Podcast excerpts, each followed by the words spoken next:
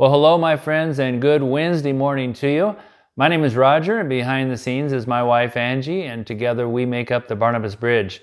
We're here Monday through Friday, and we're always hopeful that uh, if you have the opportunity, you not only stop in, but when you do so, you leave here a little bit more encouraged because of God's Word is being used in its entirety. Uh, we each week we ask a question, and, and this week I think that we're asking the biggest question uh, posed to mankind that we put on ourselves and to others, truly. But the question is, who am I? Uh, we've been working through that through God's Word this week, and, and as you might have guessed, we're, our self worth and our understanding of who we are is based solely on our relationship with God through His Son, Jesus Christ. But that question still is, is asked of ourselves Who am I? And it's something that we do from the very beginning, and sometimes we get off track and we're basing it on something uh, far inferior uh, to who God is working through us and making us to be. And so I thought about a, a class I took one time at a, it was a psychology class and it was at a Christian college. And so we had this understanding of our self-worth is in Christ and Christ alone.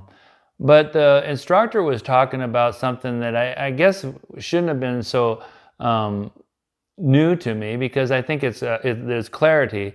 But um, at the time, it was something that I just never really put in perspective and spent any time thinking about.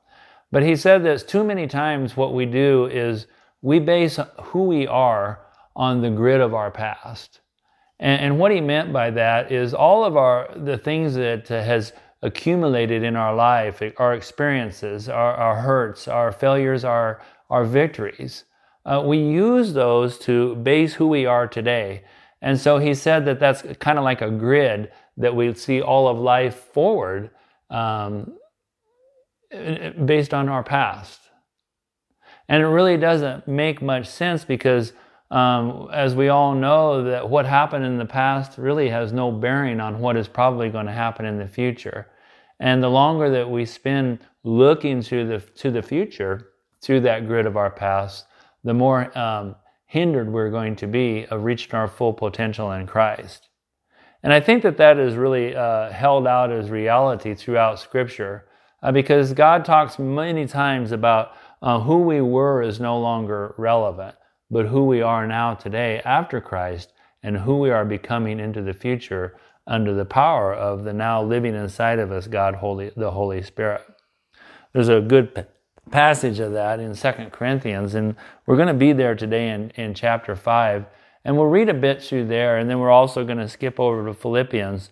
But Christ's love compels us, is what the writer here, Paul, was saying, to understand that we are somebody different now because of God's love. He came to us uh, in, in physical form in Jesus Christ, and He died for all that those who should live no longer live for themselves, but for him who died for them and was raised from the dead. That's verse 16 of this powerful passage. And God goes on and tells us in verse number 16 So, because of what God did in our lives, everything has changed. So from now on, we regard no one from a worldly point of view. Though we once regarded Christ in this way, we do so no longer. Therefore, if anyone is in Christ, he is a new creation. The old is gone, the new has come. You see, the old grid, the way that we judge ourselves from the past, no longer is relevant because of what Christ did for us on the cross. And now everything is new, everything is changed. Verse 18 All this is from God, who reconciled us to himself through Christ and gave us the ministry of reconciliation. That God has reconciling the world to himself in Christ, not counting men's sins against them. So that's fabulous news, isn't it? Not counting our sins against us, who we were, what we've done, what we failed to do, what we've uh, messed up so many times in a repetitive manner, even. God no longer counts those things against us because of the love that is in Christ Jesus. And because of that, because of the cross and the empty tomb, His love compels us into the future and pushes us then into a new way of thinking about life, but thinking about who am I? Now he calls us Christ's ambassadors um, to spread that great news, the good news, uh, to all others. And so, therefore, if anyone is in Christ, he is a new creation. Old things have passed away, and all things have become new. First and foremost, each one of us who are found in Christ. And so, if we're looking through the grid of our past, we're messing up because Christ, in Christ, we are really um, commanded or outfitted to be forward seekers, not rear view creepers, right? I made that up. I don't know how that sounds to you. But if we're creeping in our rearview mirror in our past, we're never going to be able to be the seekers of the forward future that God is pushing us to. Paul, Paul writes in Philippians chapter 3, I think a, a really important phrase on this, or really a, a, a summary of what God has been telling us and throughout Scripture of our new uh, newfound identity. So perhaps Paul was writing, you know, um, who am I? And, and in verse in chapter three, he talks about what he gained in the old way of life. Uh, but then in verse 7, he says, But whatever was to my profit, I now consider loss for the sake of Christ. It's that fantastic thing that whatever I've done in the past, whether good or bad, is really irrelevant because now God has done everything to propel me into the future. And so Paul says that all he really wants to do now is, I want to know Christ and the power of his resurrection. And verse number 12 says this Not that I have already obtained all this or have already been made perfect, but I press on to take hold of that for which Christ Jesus took hold of me. Brothers, I do not consider myself yet to have taken hold of it, but catch this, folks. But one thing I do, forgetting what is behind and straining toward what lies ahead, I press on toward the goal to win the prize for which God has called me heavenward in Christ Jesus.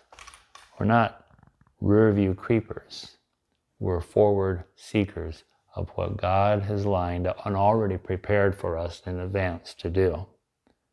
I'm not perfect, but I let go of the past, that old grid of looking at life and myself. And so, if we're asked, Who am I? I am a redeemed child of God. I am a, a, a I have been saved through the cross. I have been promised eternal life in the empty tomb. And now I am an ambassador for Christ. Huh. That's powerful things that God gives us freely out of His love and through the Son. So, folks, I hope that that is uh, the definition of your life uh, the reconciliation that we have with God through the Son. And if that is the case, then I pray that uh, you have the uh, um, time just to sit down and analyze your own life and say, Am I looking at my life from what I used to be? Or am I living my life now fully of who I am in Christ? So thanks so much for stopping by. Uh, Angie and I would always always just love it when we hear from you folks. And so if you have the opportunity, drop us a line either through email or Facebook or uh, like us on, uh, on Facebook, subscribe to us on our YouTube channel or podcast. Uh, we have our phone number on our website at thebarnabasbridge.org, and you can certainly call us anytime you want. And when we get the opportunity, if we don't pick up, we'll call you back. So, folks, uh, we're thankful that you're here, and we hope that you're blessed. Let me pray for you, and we'll get out into our day. Father, I uh, I read words in the passage of scripture that says, I am somebody brand new because of your love in my life. I know full well that you are the creator of all things and the sustainer of all life. And just to try to get my mind wrapped around the reality that you came to earth in bodily form in order to uh, rescue me from who I was.